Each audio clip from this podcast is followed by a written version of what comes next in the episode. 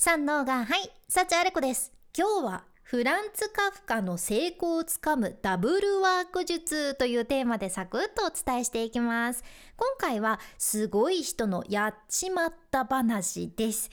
あのすごい人もいろいろ成し遂げて名を残されてる人たちも私たちと同じ人間で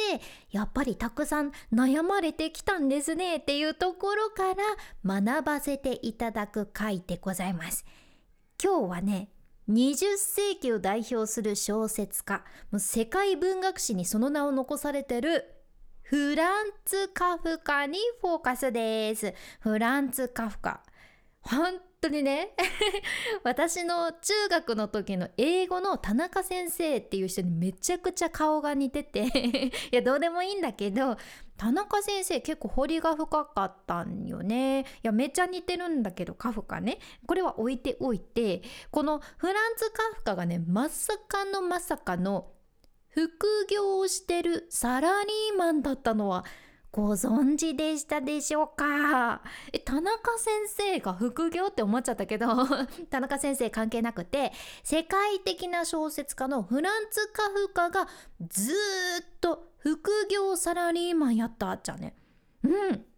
いや実はフランツ・カフカ、自分に合った副業スタイルを見つけるまでいろいろ悩みながら過ごしてこられたそうなんです。で、彼の生い立ちと今か人生を追っていくと、まずカフカが大学を卒業した後ね、仕事探さずにずっと机で小説を書いてるっていうのをお父様が見まして、めちゃくちゃカフカを心配するんよね。そのカフカのお父様って商人で、商人として生きていくの大変なんだぞ、こうやって生きていくのがいいんだぞって、世渡りはこうするんだぞとかっていろいろ教え込もうとされたそうだけど、カフカからするとうるせえな、もう耳たこなんですけどっていう感じになっとって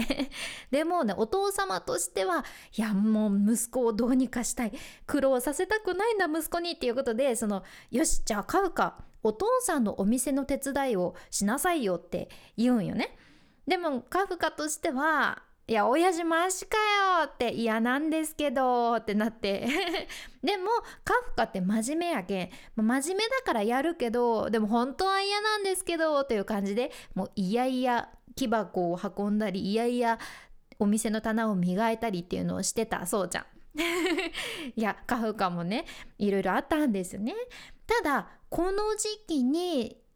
彼はあの有名な変身っていう小説の元となるアイデアをひらめいてらっしゃって、変身っていう作品は主人公がねめっちゃ大きな虫になるっていう話なんやけど、その主人公の孤独感とか不安とかいろいろ、もしかしたらカフカもね自分の感情を重ねてたかもしれませんよね。ただその時このお店の手伝いをしながら書いていた小説にもその変身の元となるアイデアが散りばめられていて、まさかねこのアイデアが世界的な名作になるなんて誰もその時は思ってないわけやけど、カフカはとりあえず働くか他のところでということで、その後ね親戚のコネで見つけた保険会社に就職することになるじゃんね。ただその会社がもう安月給すぎて、めちゃくちゃカフカへの扱いっていうのがめっちゃ悪かったみたいで、いやブラックすぎる、やってらんねーってことで転職することを決意されるんです。いやこれさ、130年前とかの話なんやけど、いや現代でもよく聞く話だなって思いませんかね。あんまり変わってないかも。でね、その次の転職でカフカは考えるんよね。自分が仕事に何を求めるのか、これを今度はしっかり考えて転職されるじゃん。次のその転職先っていうのが労働者障害保険協会ってとこで、前の会社もね保険会社なんやけど、前とは違って今回は業務も少ないし、正式にちゃんと雇ってもらえればお給料も上がって安定しやすい、あとは同僚とか上司との人間関係もいい感じっていう、そういった環境が当時のカフカにとっては良かったみたいなんですよ。求められてた条件だったってことなんよね。でここで結局カフカはねもうずっと働くことになって部長にまでなってらっしゃるんやけど、この会社での仕事っていうのはカフカにとってね、自分が生活していくため、ご飯を食べていくためのいわゆるライスワークなんよね。ライスワークで本当にカフカが大切にしていたのはもう一つの仕事で、好きなことをやる、自分がやりたいことをやるっていうライフワークがカフカにとっては小説を書くことだから、それを一緒にやっててずっと副業してる形を取られてたんですよ。副業サラリーマンね。彼はその会社から帰ったらね2時間仮眠をとって夕食終わって家出てね、めいっ子さんが借りてらっしゃった小部屋の方に行って、そこで夜更けまでもう小さなノートにね小説を書かれたそうちゃんね。だからスケジュールとしてはもうお家に帰ったから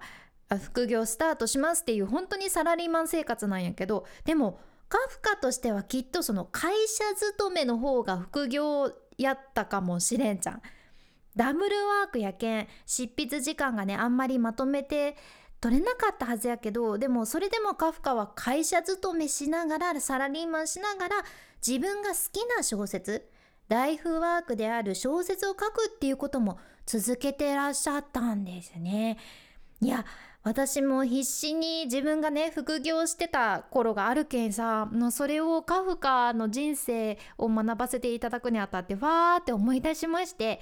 私も本業の空き時間はもう確実に副業やって、っていうかスマホでね、その当時はスマホしか持ってなかったからパソコンもないし、とにかくスマホでやってて、本業終わって例えば夜の8時とかに帰ってきたらそこからブログ書いたり音声配信をしたり、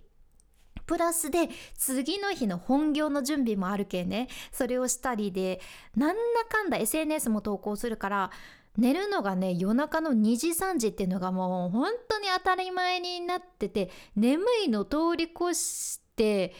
眠れないっていう日々が続いてましたね。でまたねその2時3時に寝てもまた本業のために早朝起きなきゃいけなくってっていう、ちょっとねかなりおかしいスケジュールにはなってたけど、でも自分がやりたいことをやってる、好きなことをやってるっていう感覚だったからやれてた気がします。何かね誰かにやりなさいよって無理やり言われたり、なんとなくなんかやりたいっては思ってないけどやった方がいいのかなってね、そういう風に思っただけじゃなかなかモチベーションって湧かなかったと思うけど、自分が心からやりたい、今やりたいって思ってたからこそっていう、そのモチベーションでライスワークじゃなくって好きなことをする、自分がやりたいことをするっていうライフワークを中心に考えたから副業も楽しめたじゃん。これ大事だったかなって思ってて、制限があるからこそ頑張れるっていうのも本当にあってねうわー今日も本業めちゃくちゃ忙しい、今日空き時間この10分しかないわって思っても、じゃあその10分をどう使うかってことを必死に考えて作業してたし、カフカもねきっと会社以外の時間っていうその制限があったからこそ、ある意味制限された中でできるだけ仕事の質を高めるというかクリエイティブな仕事ができた部分があったのかなって思いました。でね実は後の裏話で、カフカはねそのカフカ自身が亡くなった後、友達に遺言を残されとって、自分が今まで書いてきた小説の原稿全部処分してくれっていう遺言をね残されとるんやけど、なんとそのカフカのお友達、ある意味カフカを裏切る形になるんだけど、世の中にカフカの原稿をバーって公表してね、それで世界にたくさんのカフカの文学が知られるようになったわけなんです。これをカフカがどう思っとるのかはわからんけど、もしかしたらね、おい処分してくれ言うたやんけって思ってるかもしれんし、いや友達が裏切ってくれたおかげで世界に作品を残せたなとかなってるのか、どっちなのかなでもカフカの小説もそうやけど、このカフカの人生からも私たちって受け取るもの、受け取らせていただくものたくさんありますよね。130年後の現代、ダブルワークが増えてきてる、副業が当たり前になってきてる今、自分にとってのそのワクワクする、本当に心からやりたいっていうライフワークも考えてみるのももしかしたらいいのかもしれません。あなたがこれやってて幸せだなっていうのを、どんな作業でしょうか。今回の内容もちょっとでも何か参考になれば嬉しいです。このポッドキャストではあなたの耳と心をゆっくりほぐして毎日ご機嫌に楽しく過ごせるヒント、これからもシェアしていくけ、もし今日の内容がちょっとでも役に立ったら、あなたの大切な人たちにも、カフカっていう小説家どこかの英語の先生に似てるらしいぜみたいなそこら辺も含めてシェアしていただけるととても嬉しいです。これからも最新のエピソードを聞き逃さないように、フォローボタンまだ押してないというあなた、ぜひ今のうちにポチッと忘れずに押しておいてください。いつもお聞きいただき本当にありがとうございます。君に幸あれ。